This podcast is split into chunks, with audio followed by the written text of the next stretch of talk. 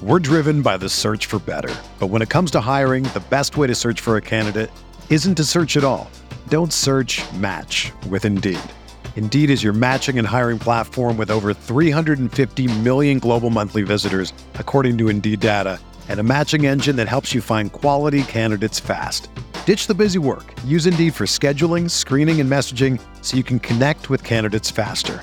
Leveraging over 140 million qualifications and preferences every day, Indeed's matching engine is constantly learning from your preferences, so the more you use Indeed, the better it gets. Join more than 3.5 million businesses worldwide that use Indeed to hire great talent fast. And listeners of this show will get a $75 sponsored job credit to get your jobs more visibility at Indeed.com slash BlueWire. Just go to Indeed.com slash BlueWire right now and support our show by saying that you heard about Indeed on this podcast. That's Indeed.com slash BlueWire. Terms and conditions apply. Need to hire? You need Indeed.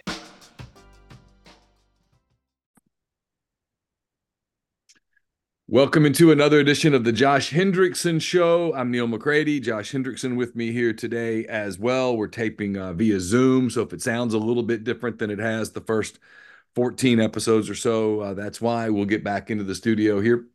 I think I'm going to be comfortable being back up in the studio in the next week or two. Um, I've just been dealing with my knee ailment, and I'm only about two weeks out, and so I'm not yet super confident on it, but I'm getting there. Uh, it's been last time we got together, Josh, it was before Christmas. So uh, hope you had a great Christmas, Happy New Year, all of that stuff. It feels weird to say that on January the 24th, but regardless, it's the first time I've seen you in the new year. So Happy New Year. Happy New Year. Um, all right. Obviously, something that we talked about a lot over the last several episodes, and it's going to be a big topic of conversation in 2024, which we're a month into now is the presidential race, which um, is shaping up at this point to be exactly what we all thought it would be. I don't know why the news media is acting like this is a surprise. Uh, Donald Trump has won Iowa. Uh, as we tape this on Wednesday, he won um, New Hampshire yesterday, Tuesday, won by 10, 11 points, I think was the, the final range. Uh, I was telling you before we got started, I've been surprised a little bit by the media coverage of this because the media is almost like, wow, Haley outdid herself. She overperformed. And it's my deal, and I'm not trying to be cynical or whatever, is just to say in New Hampshire, which has a lot of independents, where they the Democratic race didn't even count. Literally, no delegates were on the line. Uh, a lot of people, a lot of Democrats registered to vote in the Republican primary. And then you had a lot of independents who vote in the Republican primary. So the fact that Haley put up some numbers in New Hampshire is not surprising. But at the end of the day, just like it was in Iowa, she lost. And so we're we're making this big news out of hey um, Ohio State lost to Michigan by 21, but they were predicted to lose by 24. So, I, I mean, it's still a loss. And so, I, as you told me in a, in a text, as I handed over to you, the part that the media seems to just be skipping on is for better or for worse. And I think you and I have differing views on that part of it. For better or for worse, Donald Trump is going to be the Republican nominee, and it's going to be cinched here pretty quickly. And we are going to have, assuming it's Joe Biden on the other side, one of the longest general elections in modern history. Yeah, I think, well, when you think about what was going on with uh, Haley and you and and this entire race, I mean, there, there's a couple things going on here. So, number one, first of all, the media loves a horse race. Yeah. So they love the fact that like uh you know people tend to surprise in Iowa, New Hampshire, and then it that sort of changes the race and then it prolongs things and, and that sort of thing. So in some sense, I think what's going on with Haley is I think there was like this hope that she would do well and there would be kind of a horse race and Trump would actually have to kind of campaign and you know he'd face a little bit of competition and and you know and it would give them something to talk about. Um the problem is, is that, you know, we've been saying this uh, uh, on here for a very, very long time, is that it, it was it was sort of obvious to me Donald Trump was going to win the entire time, and I didn't even think it would be close. Uh, to me, the only person that was an alternative to Donald Trump was Ron DeSantis, and DeSantis could never get enough uh, support throughout, you know, his campaign to even suggest that he was going to finish anywhere but a distant second um, to to Donald Trump in the primaries. And so to me, none of this was a surprise. It was entirely predictable. But there are people who are desperate for this to change. And I think, you know, partly, you know, that you have the media rooting for a horse race. Part, you know, partially you have people who are just um, they want Trump to lose. They're just rooting for a surprise, right? They're rooting for somebody to just be uh, the the the candidate that you know threatens him or, or, or something like that. And that just wasn't going to happen. And you see how even in the Republican Party, you know, there are still all of these sort of never Trump people. Uh, and they all kind of rallied behind Haley as though Haley was going to be the the candidate. But like Haley is not hey, uh, it's not clear who Haley is supposed to appeal to besides like um you know th these people who work in the Republican establishment and in the DC think tanks and things like that. Like that, she has no broad appeal. Her appeal seems to be coming from the fact that certain people just don't like Trump, so they're not going to vote for Trump. Um, and that you know, a lot of the establishment people threw their weight behind her, but she's not. Um, you know, there, there's no obvious. You know, th there's no popular support there. There's no. There's nobody who's driving this campaign. You don't see a lot of passionate Haley supporters out there. And so the media and the Republican establishment, they've just been trying to make this happen, and it's not going to happen. It's, I mean, it's over. It's already over. Uh, Trump, Trump is the is the nominee. Uh, I mean, it's it's basically over. Jumping around a little, but I just kind of want to get your thoughts here. I mean, he was asked, he being Trump, was asked yesterday about Haley, and and he said she should stay in as long as she wants to stay in. I mean, do it, do what you want to do. Uh, he has backed off the Ron DeSanctimonious. He says he's retired that name. And he was asked specifically yesterday about DeSantis as a running mate. And he just said, I'm I'm I'm not ready to talk about that. Wasn't a no. Um, a lot of people, like you said, and I'm one of them, uh, going into this as frankly, full disclosure, as someone who wants to see a Republican back in the White House, I viewed DeSantis as our best bet. I thought that he would beat Biden thought he would. I actually thought that if DeSantis were at the top of the ticket, the Democrats would have to pivot and run someone else. That it would be so obvious that they would lose that they would have to, they would worry about losing across the board in the Senate, in the House, that they would have to pivot. And they still might. We'll talk about that in a minute. But DeSantis got out and may have gotten out in time we have a very short attention span, we being people. He may have gotten out in time to position himself to be on Trump's ticket. Trump's got to pick. I think it can't be Mike Pence. So, you know, it's going to be someone new, and the obvious people, the ones that are back behind him right now, Vivek Ramaswamy and Tim Scott, and those people. If those don't feel like the choices. Those feel like the cheerleaders. Maybe it's Haley, although I seriously doubt it. But DeSantis as a running mate, would that give Trump some, I don't know, credibility with your more mainstream Republicans who generally liked Trump but hated how he acted on Twitter and didn't like the way that he acted after he lost? Yeah, I think part of this is going to be important for a couple of reasons. Um, I, I mean, I actually think this is important for both candidates, right? Is that they their age matters.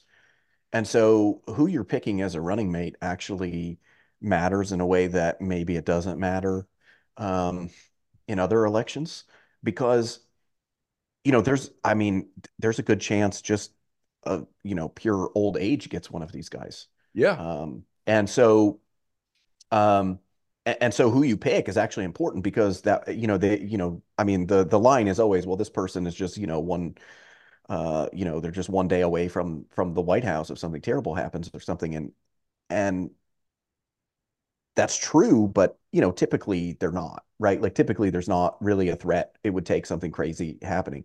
But given the age of of of Trump and Biden, like I think it's actually much more important. And I think that Trump's choice is actually going to matter and it's actually going to signal I think what he intends to do as president by by who he chooses. Um, you know, a lot of this choice is going to matter to independent voters because a lot of I think a lot of independent voters are looking at this and saying, look, if I got to choose one or the other, like even if I didn't like Trump the last time around, like I got to think about it because you've kind of seen the Biden administration. They're not, uh, you know, Biden's not popular. Um, he doesn't, you know, he seems completely out of it most of the time. He can't string together a sentence. And so you've got all of these um, you've got all of these factors that are maybe pushing independence back towards Trump. And so his choice, I think, here really matters. I think it's notable that when DeSantis dropped out, um, I didn't think that he would endorse anybody. Like I kind of thought he would just drop out and then maybe give it some time and then just, you know, when Trump won, maybe get behind Trump. But when he dropped out, uh, he explicitly criticized Nikki Haley and endorsed Trump like as part of his uh, announcement that he's dropping out. And uh, so, yeah, go ahead. Uh, here's here's yeah. It, there's a lot to get to there. I want to I want you to expound on this part because I'm curious. You mentioned independent voters. There is in the polling data. This is what is so fascinating to me. In the polling data nationally, Trump never gets over about 40% of people who like Donald Trump. I, I love Donald Trump. I'll vote for Donald Trump. Really, it's the same for Biden. He's having a hard time lately getting over about 35%. People going, yeah, yeah, he's my president. He's awesome. I'm voting for him. Rock Rock'em sock'em. Uh, Kamala Harris never gets over about 20. I mean, she, both Biden and Trump are dynamos politically compared to Kamala Harris right now. So if the Republicans can make, hey, you vote for Biden, you might as you you you realize you're turning Kamala Harris into the next president, right? You get that, right? You can see him walk around, right? Can they turn that into enough of a of a uh, campaign issue that it actually matters at the polls? And if he's going to do that, who's the kind of candidate that he has to put on his ticket to sort of combat Harris's presence on Biden's? I think it depends on who he's going to of what kind of presidency he wants to have, and then also who he's trying to attract. To me, I think if you picked somebody like Ron DeSantis, like you're signaling um, that you want to do serious stuff because you, this is somebody that you could trust to put in charge of certain things that you uh, might no, not normally uh, have your vice president in charge of. You know, he seems to be a very competent leader. He seems to be very competent in dealing with bureaucracy. He seems to be very confident, competent um, knowing when uh, to pick certain political battles and knowing which political battles are worth fighting and which aren't. Um, he he also seems to know how to deal with a critical media and things like that. And so I think like if you if he picks somebody like DeSantis, I think it's going to signal, um, you know, that he's willing to uh, have somebody um, who is competent in those roles in ways that um, other choices might not be. Um, but I mean, if he picks somebody like Vivek or something like that, like I think if if he picks him, then he's really just picking somebody who can kind of go out there and be the attack dog and kind of say things, um, but not be Trump. And so when he says things like maybe you know people can't necessarily dismiss them because they don't like Trump or something like that, uh, you know, it's a completely different um, person. But then also, you know, the other thing is is that this is politics, and so when politics get involved, they they might, um, you know, they, they they might look for for certain other factors, right? Like they might say, hey, you know, Trump didn't do well with women. Maybe if he picks a female running mate, you know, that will help him with with female voters and uh, and things like that. So I, I think a lot of it has to, uh, a lot of the choice is going to come down to how much he weighs, um, you know, election factors versus how much he weighs you know, governing factors in, in that choice. And so like a pick like DeSantis signals that he's looking for somebody to help him govern and to help him uh, reform things and take on the bureaucracy. And I think if he, um, you know, but um, you know, there are other choices that he could make that might appeal to the base or that might appeal to female voters or or who knows, you know, just to to try to maybe broaden his electoral appeal. Um, I'm I, am i am going to get your thoughts on this because I get this question all the time. People ask me, and they they say, honestly, do you do you think Trump can win? My answer for the longest time has been no. I don't think Trump can win. I think too many people dislike him. I think he's too unpopular with moderates, with independents. I think in the end, Trump will lose. And I still generally think that, which is why I was so pro DeSantis. I'm I think you have a different view on this. You think Trump can win, I believe. Um, what's his path to victory? I think that it's going to be harder for him uh, than like um, you know a typical uh, Republican, even a typical Republican that's kind of similar to him. Um, but maybe um, it, it, but there's just so many. There's nobody anywhere that doesn't have an opinion on Donald Trump, and so that is um, if you're really popular, that could be an advantage. But um, the problem is, is that he's polarizing. So everybody has an opinion, and some people love him and some people hate him. And so if you hate him, you're not changing your opinion and you're not going to vote for him. And so in that sense, he, he faces a very uphill battle. But I think that the the advantage that has this time is that in the previous election, you know, he was just running against gen generic Democrat. You know, it was sort of Joe Biden, but Joe Biden was promising to just kind of be like normal normal guy. Let's get things back to normal. Let's, you know, um, you know, let's be moderate. Let's not be like some of these other people who are running in my party who want to do crazy things. Like, let's, you know, um, and you know, that's that was a very hard thing for Trump to run against. The problem is, is that Biden can't run that way again because now he has a track record. His track record is not particularly moderate.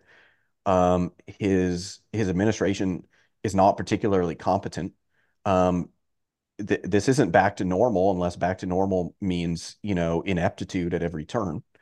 Um, I think that, so I think that the problem that the Democrats face this time is like they can't, is that they're not just running generic Democrat. They're not just running, hey, you might not like this guy, but like he's better than Trump because I think a lot of people have seen, you know, what's gone on the last four years. They've seen the political failures. And so they're like, you know, this guy isn't what he promised to be.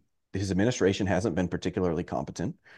And so, you know, uh, why not go back to the to the other guy? I mean, that's not going to be true of the people who absolutely hate Trump, but the but the independents who might have voted for him in 2016 and then didn't vote for him in 2020, like why wouldn't they why why wouldn't they switch back? It's not um it, like if they're not um you know if they're genuine swing voters, uh you know I, I think that uh, I think that he has a chance. I mean, I think the difficulty here, um, though, is that you know he's he spent the last four years talking about how elections are rigged and talked talking about how you know he thinks the election was stolen from him. And one of the things is is like um, I don't know how that affects people's enthusiasm to go vote. I think maybe when it's Trump, like maybe they're like, yeah, let's go, let's go do it. But if it's just some um, you know, some other candidate, maybe they're like, ah, you know, my my vote doesn't matter. But you know, I I don't know how much that that affects people's uh, sort of motivations to go vote. Also, the thing is, and, and we have to take this seriously, is that you know, um, we're living in sort of unprecedented times, and so you you have a, a Democratic Party that is very much aligned with not only trying to stop Donald Trump from from being president but like they're trying to stop him from being on on ballots. They're trying to stop yeah. him, you know, they're trying to prosecute him. And um and so even if, you know, you, you don't think that something was going on with the elections. I mean, the the problem that one of the problems that the Democrats face is that when Donald Trump is going around saying, "Hey, the elections are the elections were rigged and they they cheated and they, you know, like that I didn't really lose and all that sort of thing," is that it doesn't matter if he's 100% wrong in saying all of those things. If if people are looking at the situation and they're saying, you know, he keeps saying this was stolen and that just seems ridiculous, but you know, they are trying to put him in jail and they are trying to get him off the ballot. And so maybe they did, you know, maybe maybe they did uh, try something. You know, like that's all that matters in these scenarios is, is sort of court of public opinion. If if the public starts, you know, if there are people in the public who who sort of thought this was all nonsense, you know, the, the Democrats to me they're they're overplaying their hand. Well, it's interesting you say that, Josh, because there was uh, in a lot of the exit polling data in both Iowa and New Hampshire. And I realize those are just two states. There's 48 other states. There's, I mean, Haley's right when she's like, you know, really, there's a whole lot of country that has yet to speak. Agreed. But when those both say that one of the points for them where they decided they were for Trump was when he got indicted. Because people looked at that first indictment in New York, which was a, just a stupid case. I mean, everybody who could see it, anybody with a pulse goes, oh, come on, that's politically motivated.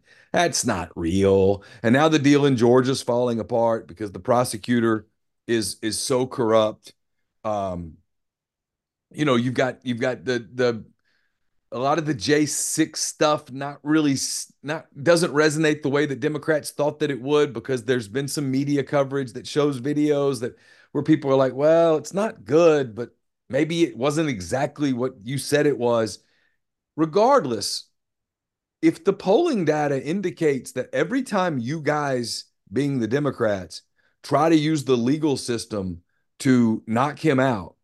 If every time that that happens, it emboldens Trump at the at the at, in the polls, they've got a decision to make, don't they, Josh? They've got to decide, hey, do we keep doing this because we want to lock him up so bad, or do we strategically deviate from this? Let's quit doing this because every time we're making people, we're making Donald Trump a sympathetic figure.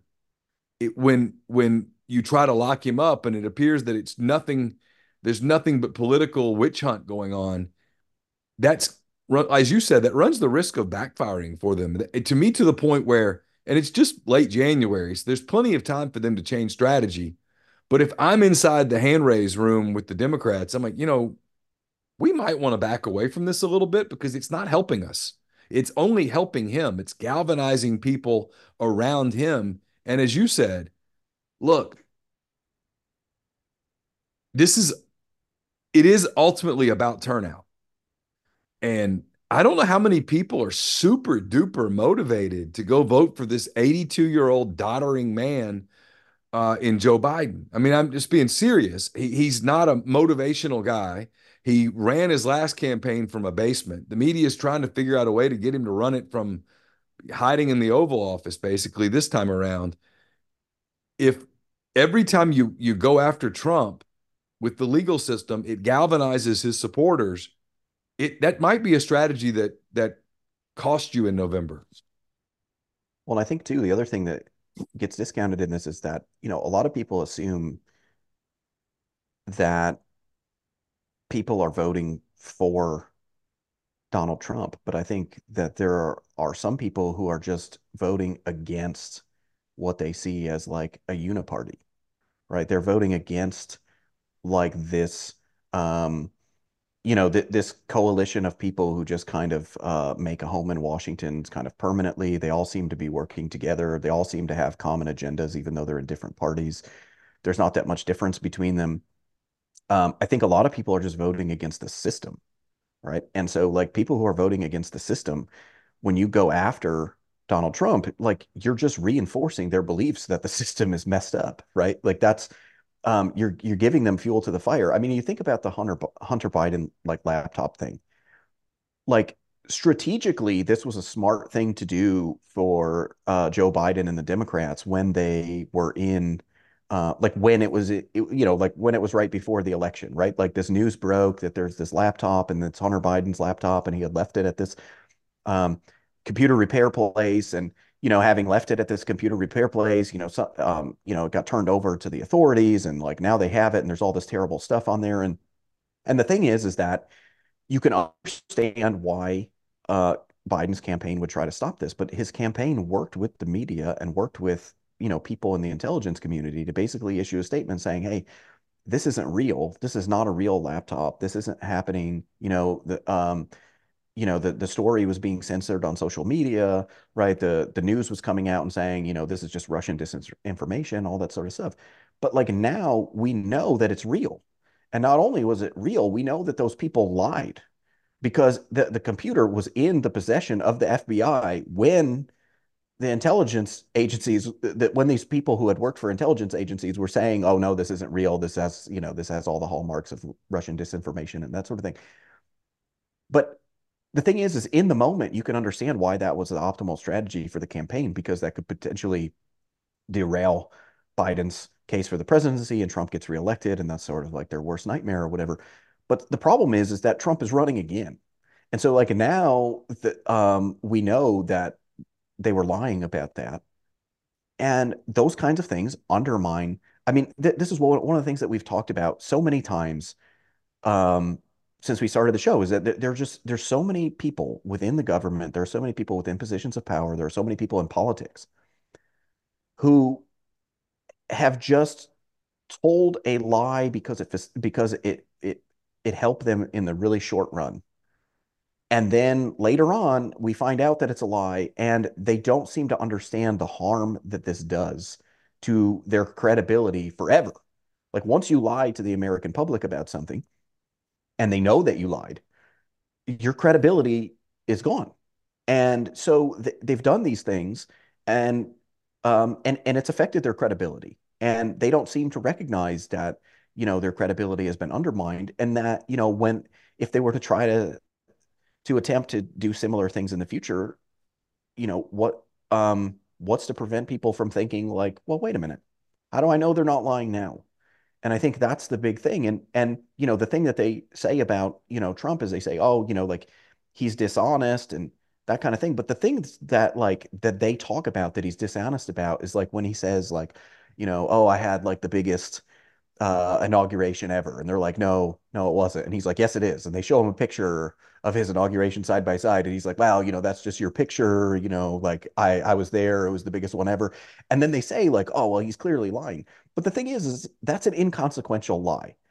And so it's not something that necessarily affects your credibility. Um, and, and I think that people also know what he's doing, right? Like he's just, bombastic and he's just going to refuse to admit that somebody got a bigger crowd than him. Um, and like, I don't think most people think that he's actually trying to prove that he had this huge crowd. Um, I think people know what he's doing. And some people find it amusing. Some people find it annoying. Some people think that it makes him a liar.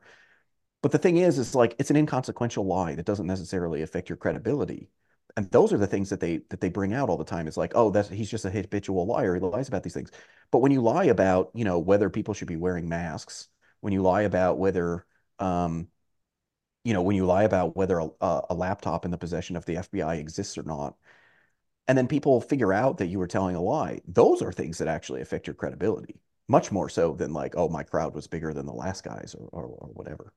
You know and one thing that's going to be interesting in this cycle kind of switching off of this story but staying around it is that the percentage of people who get their news from the mainstream media and just believe it as gospel is way down. And that's obvious by the fact that, I shouldn't say the fact, it's obvious by some reports that are out there where you have, I'll give you an example. Um, this young guy so Wall Street Apes on Twitter, on X.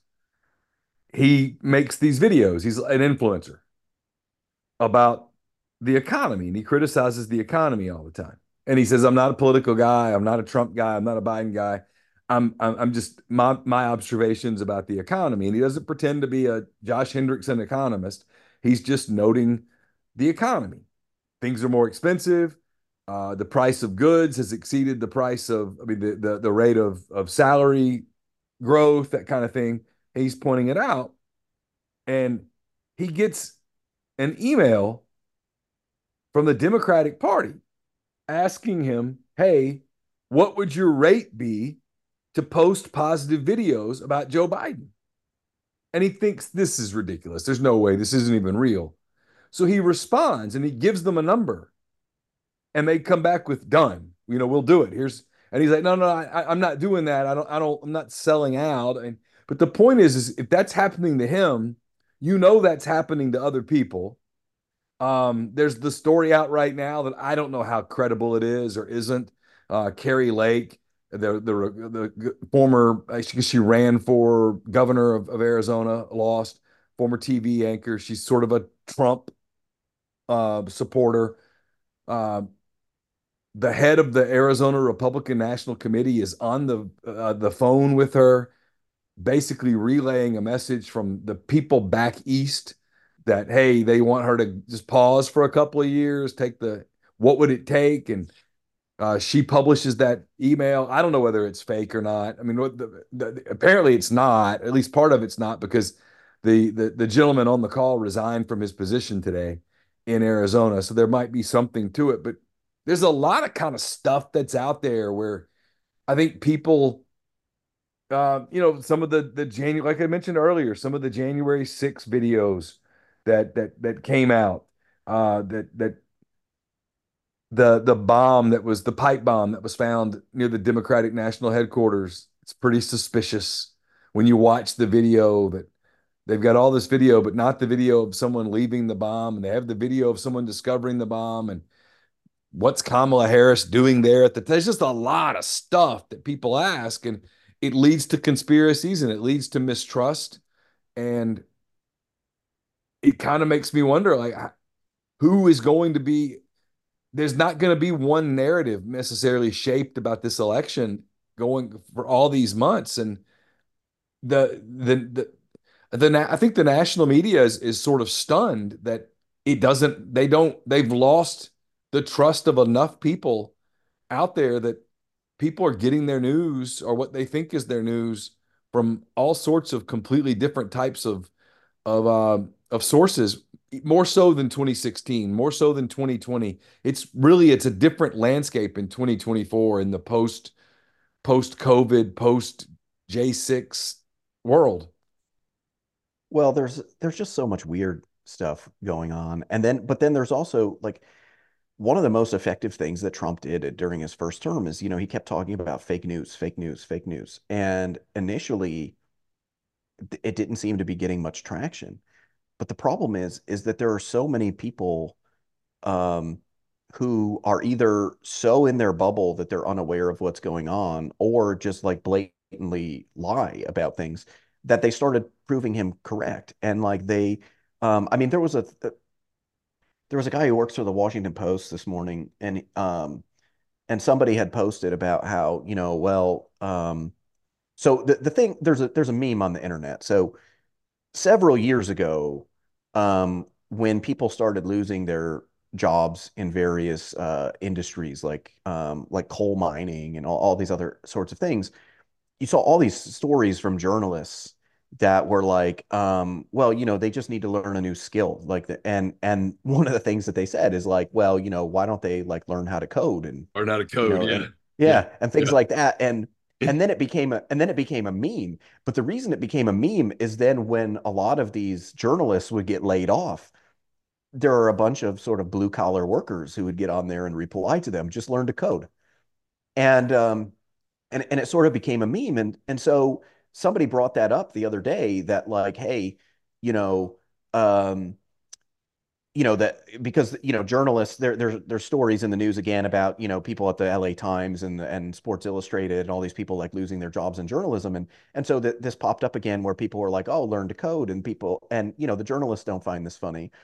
And what people started pointing out is they said look this is what you and many politicians have been saying to people who've lost their jobs over the last several years is like just learn to code.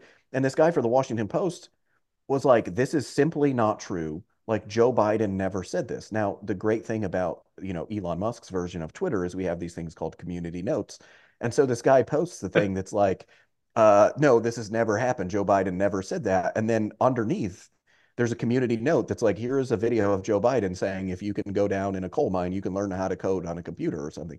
And so, like, it's, you know, stuff like that. It's just like, why are you lying about that? Like, why are you denying that this ever happened? And it's like, maybe you don't know because you live in a bubble and you don't, and, and, and you don't know about it. But like, why do you just assume without even doing like a simple Google search, you know, um, whether or not Joe Biden actually said this or whether or not this this thing or that thing actually happened. And and I think that's the thing that that bothers people. Um, with regards to January 6th, I mean, I think one of the things that, you know, spurs conspiracies about these things is that the people who actually pay attention to this stuff start noticing weird things. Like there's this guy, Ray Epps, who's on video uh, the night before, um, uh, on so the night of January 5th, and he's going around telling people, "Hey, you know, we got to go in the Capitol tomorrow, and we got to we got to go in the Capitol, and you know, and and it's and and the funny thing about it is, is the videos. They're the people he's talking to are literally like, "Are you a Fed? Yeah, they're you- Fed, Fed, Yeah, Fed. they're like, are, are you trying to set us up? Like this is, and so, and so that's the thing is he's he's he's saying that, and then there's a video of him on January 6th, like, and he's like at the front lines of the of um, you know, the barricades, like arguing with cops, and then you know he instigates like a confrontation with cops that ultimately ends up with like a bunch of people like you know, uh, storming the, the barricade, and um and and so the the thing about but the thing about this is for the people who are paying attention We're driven by the search for better. But when it comes to hiring, the best way to search for a candidate isn't to search at all. Don't search, match with Indeed. Indeed is your matching and hiring platform with over 350 million global monthly visitors, according to Indeed data, and a matching engine that helps you find quality candidates fast. Ditch the busy work. Use Indeed for scheduling, screening, and messaging so you can connect with candidates faster. Leveraging over 140 million qualifications and preferences every day, Indeed's matching engine is constantly learning from your preferences, so the more you use Indeed, the better it gets. Join more than 3.5 million businesses worldwide that use Indeed to hire great talent fast. And listeners of this show will get a $75 sponsored job credit to get your jobs more visibility at Indeed.com slash Blue Wire. Just go to Indeed.com slash Blue Wire right now and support our show by saying that you heard about Indeed on this podcast. That's Indeed.com slash Blue Wire. Terms and conditions apply. Need to hire? You need Indeed. With threats to our nation waiting around every corner, adaptability is more important than ever. When conditions change without notice, quick strategic thinking is crucial. And with obstacles consistently impending, determination is essential in overcoming them. It's this willingness, decisiveness, and resilience that sets Marines apart. With our fighting spirit, we don't just fight battles, we win them. Marines are the constant our nation counts on to fight the unknown. And through adaptable problem solving, we do just that. Learn more at marines.com. they started bringing this up because you know they're prosecuting everybody who just like walked into the capitol on that day and here's a guy Literally Who's on- locking people up for years. right and th- so here's a guy who's on video and he's talking about hey we got to go into the capitol the night before and then he's talking about hey you know then he's like instigating you know people to, into confrontations with the police and um and you know and and getting into a tug of war with the barricade with the police. And he's on video doing these things. And then not only uh, does he not get arrested for this but like the media like 60 minutes did a story about this poor man who has been subjected to all this all these rumors about his participation and like people accusing him of being like a, a federal agent or an informant to the FBI or something like that. And they're and they made him out to be this like sympathetic fig- figure that was like sub- subjected to like this like mistaken identity or something and it's like no no no like the guy is on tape. And then they finally did prosecute him but then he got he he got probation whereas everybody else you know who's been convicted has has eh, gone to to jail. And so the problem here is is like look maybe nothing funny is going on here right? Maybe the you know m- maybe there's nothing funny going on. The problem is is that people have lost trust in the media. People have lost trust in their government and they see stuff like this and it leads them naturally into conspiratorial thinking like well this guy must have worked for the um, for the feds or this guy must know somebody important or this guy must you know there, he, there's something that got you know special that got this guy out of it and then people start to speculate what that is. And then people and and and the other thing about this is that you know people keep you see why it's important not to undermine the public trust because everybody keeps tying this into something that we now know uh, because it's gone to court is that a lot of this um, reports of like the attempts to kidnap Gretchen Whitmer, um, the vast majority of the people involved either were FBI agents or FBI informants. Yeah. And so, and that came out in the, in the, um, you know, in, in the court case. And so naturally people are looking at that and then they're looking at this, uh, at, you know, at, at what went on there and saying, well, wait a minute, how do we know that that's not like something similar and this guy seems to be getting special treatment and so because he's getting special treatment maybe that's what and and so it doesn't matter it like and this is what i say all the time it doesn't matter whether any of this stuff is actually true it doesn't matter whether um, this guy was working for the FBI or whether um, he was an informant or or whether he just knows somebody important who you know who could get him um, special treatment it, it, like it doesn't matter whether any of that is true all that matters is that people start to believe that maybe it's true because that if you get to a point where you start to believe that maybe it's true like the people's that that's tells you that people's faith in their institutions in the media in their government um, is you know is gone. And you can't and and it's and it's going to be extremely difficult to get that back. And so and, and so it doesn't matter whether the people who are trumpeting up these like conspiracies are correct or not or even partially correct even if they're 100% wrong, the, there's a reason that these conspiracies pop up. They pop up because people can't understand what's going on, and the media seems completely uninterested in it. And they just, and so they're like, mm, well, you know, what could it be? Yeah, you know, not to spend a lot of time on this because I want to get to a, another topic to close that I think is is fascinating that impacts everyone who has children, especially. Um, but the whole thing about the J6 thing and maybe I'm seeing this way too nuanced. I don't I don't condone the behavior of what happened that day because obviously a lot of people took it way too far. But I hate the word insurrection because an insurrection sort of implies, at least in my mind, that you're going in there with the intent to overthrow a government, to stop a, a in this case to stop the the validating of the ballots and the electoral votes and stuff. And to do that successfully, you have to have armed you have to have an armed militia of some sort. The people weren't armed. They were again, some misbehaved and and some did some really bad things and some deserve to be prosecuted. But some of the people just walked in the door that was held open for them by the guards and just walked around. At the beginning, if you look at it, they're walking in between the ropes. They're literally like they look like they're on a tour. And you're like, well, that does that look like an insurrection? And then you start to find out that some of the some of the first salvos were fired by the guards and stuff when they pepper sprayed the people and well, that's going to create panic and anger and confusion. And I don't know. When the one shot that was fired was fired by a Capitol Guard and and killed a protester. I'm again, I'm not excusing behavior. It just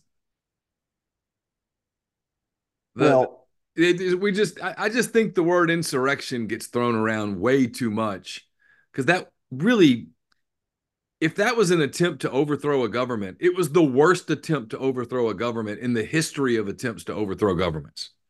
Well, I think this is again a prime example of of, of kind of what uh, you know I, I mentioned earlier is that there has been this tendency since Donald Trump started running for president, and then since he and then when he after he got elected president, there is this tendency for people who don't like Donald Trump to overplay their hand, and I think this is a prime example of this. Like, okay, this was a huge, like, to me, this event is extremely embarrassing for our country. Yes. It's extremely embarrassing. Yes. And some people did things that are worthy of going to prison. Yes. Um, that, you know, are visible on on camera. Yes. Um, the problem is, is that, you know, you literally had people the next day saying like, this is, um, this is the worst thing to happen on U.S. soil, you know, um, other than like 9/11 or something. And it's like, okay, thousands of people died in 9/11, right? To my knowledge, like one person died. Yeah. I mean, Okay. it's it's not even Um, comparable. It's not it's not comparable to Pearl Harbor. People have done that. I'm Yeah. like, holy, holy shit, man, stop. And when people do the 9-11 thing, I, I get infuriated. No, we got attacked on 9-11, and American citizens who were up uh, uh, who were in the, the upper floors of two of the most iconic buildings in America were forced to make a decision: burn to death or leap to their death. That, that was their choice. They, they, they that that was the worst day on American soil, in certainly in in modern American history. I mean, if you want to go back to the Civil War and have an argument about Gettysburg and stuff, okay, fine, I'm I'm, I'm in on that too. But no, it was an embarrassing day. It was a day where it was humiliating to watch. It was disgusting to watch. And as you said, there were some people who absolutely did things that deserve prison time. But there were a whole lot of people who went to prison who really there was no there was no benefit in locking them up, solitary confinement, taking them away from their families and uh, ruining lives that you wouldn't it was only political. It's what it's actually it's it's actually one of the things that sometimes I hold against Trump is that in those 14 days he could have pardoned some of those people, but you know he, he didn't, and now he's saying that he will if he's reelected and as soon as he's put in. I, I don't know. It's just that that story is a is a media story that the the the the mainstream media really really clings to, and I just don't think they ever tell it truthfully. Well, and I think the, th the the problem here is is that you have to be very, very careful um, about particular things. Like I think that the threshold for trying to prosecute your political opponent has to be much higher than the threshold to prosecute anyone else, right? Like, um, because you don't want to ever be seen as using the system to consolidate your political power and I think that that's also true in this instance is that you don't want to be seen as taking political prisoners. It doesn't matter what your objective really is. If the public sees this and says, hey, there are a lot of people who are going to prison who didn't really do anything wrong, those are just political prisoners. Once again, it doesn't matter whether that's true. Once people believe that it's true or once people see that that's the case, and um, once people think that you know you're you're prosecuting,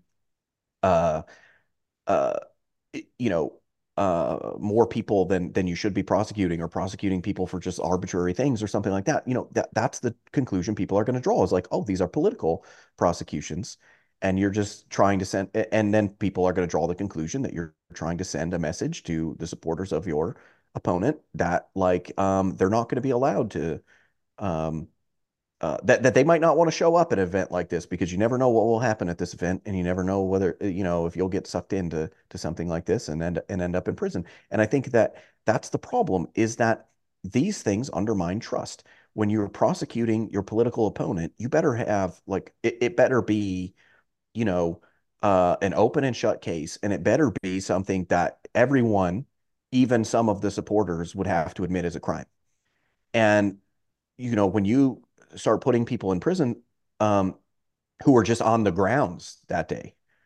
Um, you know, and and there have been reports that they're going to start actually going after people who were at the protest but didn't go in the building, um, but that were outside protesting.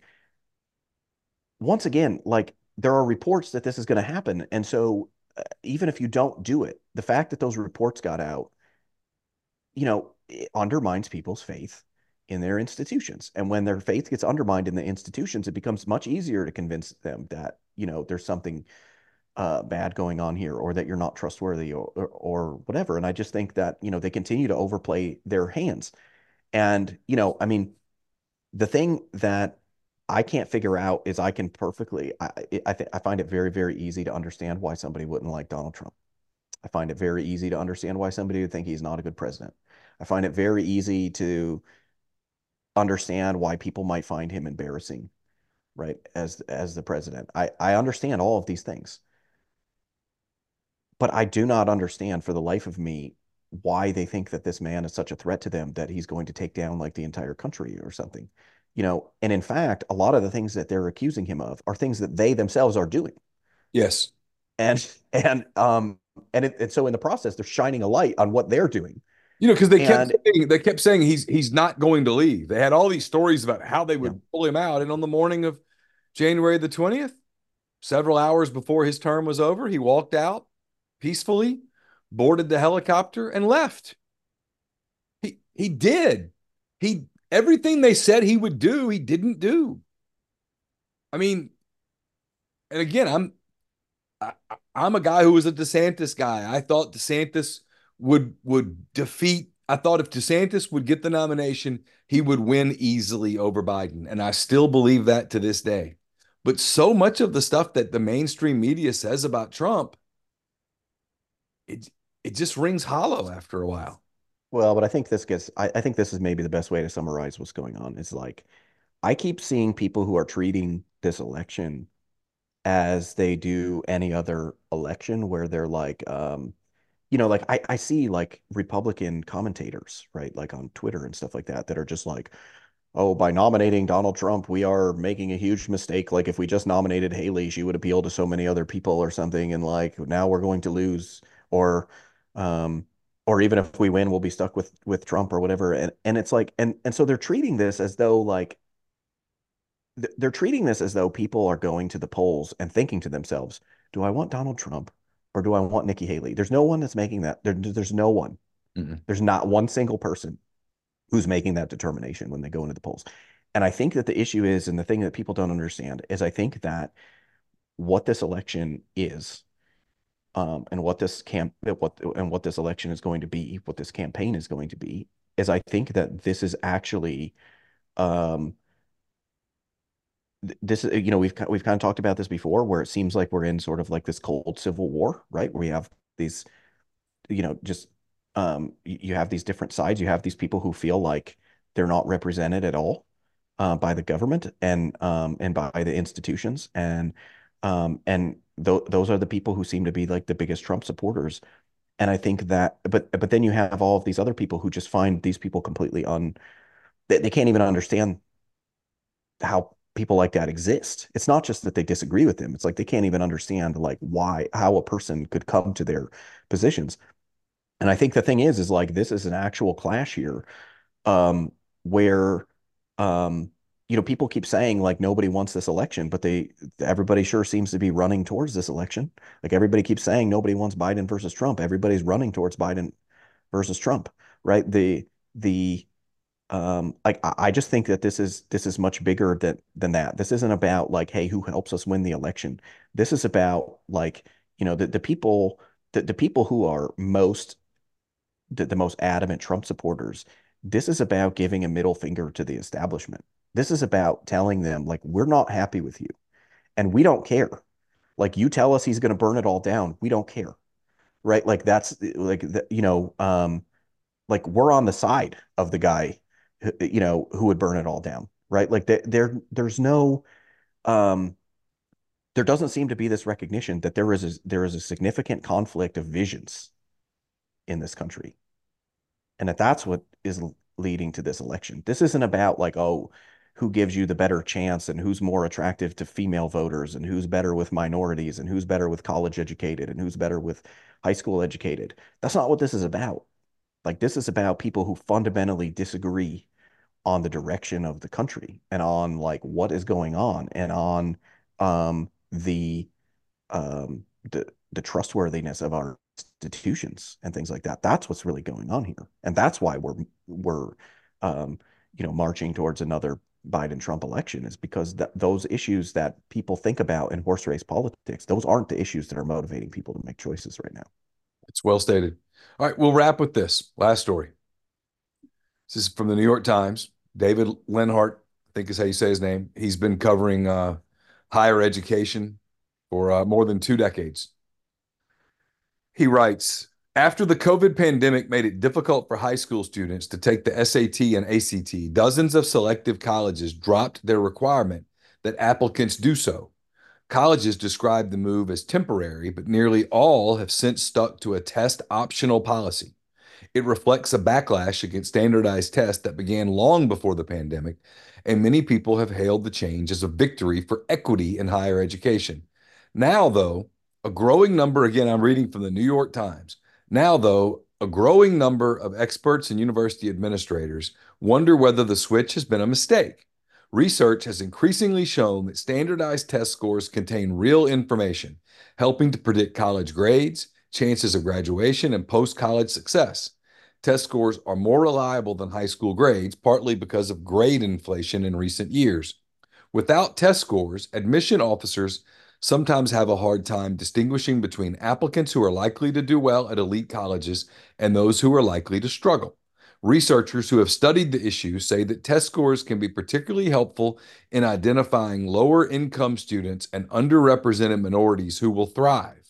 These students do not score as high on average as students from affluent communities or white and Asian students, but a solid score for a student from a less privileged background is often seen as a sign of enormous potential. Standardized test scores are a much better predictor of academic success than high school grades, Christina Paxson, the president of Brown University, recently wrote. Stuart Schmill, the dean of admissions at MIT, one of the few schools to have reinstated its test requirements, told me, quote, just getting straight A's is not enough information for us to know whether the students are going to succeed or not, end quote. So obviously, Josh, you work in higher education. Um, I mean, I I know what people say about standardized tests that hey, if you come from an affluent background, then you can afford the extra study and the st- extra prep and things like that. You can raise your scores and, and that kind of thing. I get that. But I think colleges who've gone away from this completely as a as a way of predicting uh, probability of success and as a as a way to to judge students, I think it's a, a dramatic mistake. But this is your field, not mine. What are your thoughts on schools uh, deciding whether or not to utilize the ACT and the SAT as a as a uh, a grade, if you will? I think this is a prime example of ideology, um, and and frankly, like a complete misunderstanding of statistics. Um, and what ideology and that misunderstanding of statistics can do to like uh to to make things worse. This is a travesty. Not using standardized test scores is a travesty. Look, are standardized test scores perfect? No, they're not perfect. I mean, one of the things that you mentioned is like affluent people do better. Why do they do better? Well, because affluent students tend to do better because like their parents buy them like SAT prep, you know, software or books or you know, a tutor or or something like that. Yeah. Um, but the thing is, though, is that these this is the closest thing to a fair playing field that people can get.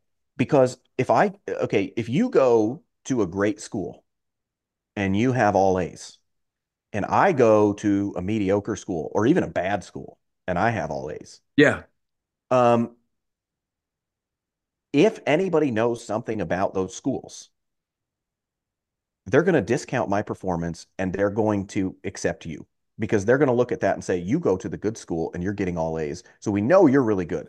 This guy, he's got all A's, but like he goes to this crappy school. You know, I, who knows what an A is worth there? You know, right. like uh, all right. these things. Like th- these things are very, very difficult to to assess.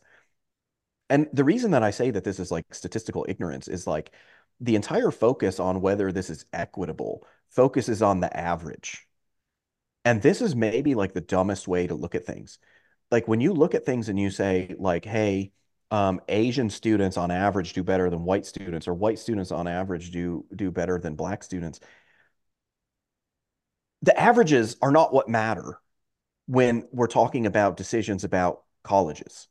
Okay, if you think about the distribution of grades, the distribution of grades um, no matter how you divide it up, right? The distribution of grades looks like a kind of like normal distribution, right? The typical bell curve we can picture in our minds. Yeah. The the average is the middle of that curve, right? And but that's not what we're we're interested in. The fact that you know um, the the average is higher for one group than another is not that that doesn't prove that the test is inequitable, right? It doesn't prove that this is unfair. Um, you you have different average levels of performance, but what really matters is is the people who are in like the right tail of that distribution. It's the people, it's the people, it's that low percentage of people, no matter what group they're in, whether it's male, female, whether it's white, black, Asian, Hispanic, whatever it is, it's the people in the right tail of the distribution that are signaling their ability, right? That are signaling that they, um, you know, their performance. And so the thing is, is that now all of a sudden, if you are a student who has all A's and you go to a really great school, but you have like an average SAT score, and I have all A's and I go to this bad school, but I have like, you know, I, am way off in the right tail of the distribution. I have like this, uh, you know, this high score. Well, now maybe the thing is, is like, you know, just looking at pure grades, they think, well, you know, they should take you and not me. But looking at SAT scores now, they say, well, wait a second. Um, you know, maybe this good school has some grade inflation because this this other guy is going to the bad school, but he has a much higher SAT score. The SAT score levels the playing field because it gives you you're being evaluated in comparison to other people who are taking the same exam. So it's yeah. an apples to apples comparison, whereas grades are an apples to oranges comparison.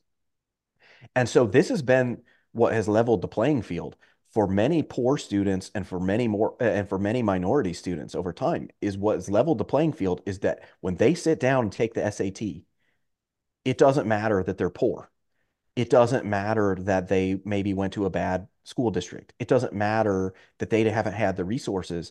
If they have the ability, the ability is going to shine through and it's going to show up in that score. And when it shows up in that score, that's going to open up opportunities for them that they would never have otherwise. And when you start getting rid of that score, there are going to be people, and this is the big problem with the policy. And this is why I said it's a travesty, yeah. because there are people who are really, really smart, who are poor, who are minority students, who um, go to bad school districts, and they're the ones who are actually going to be hurt by this because they're not going to have the ability to use that SAT score to signal that their ability.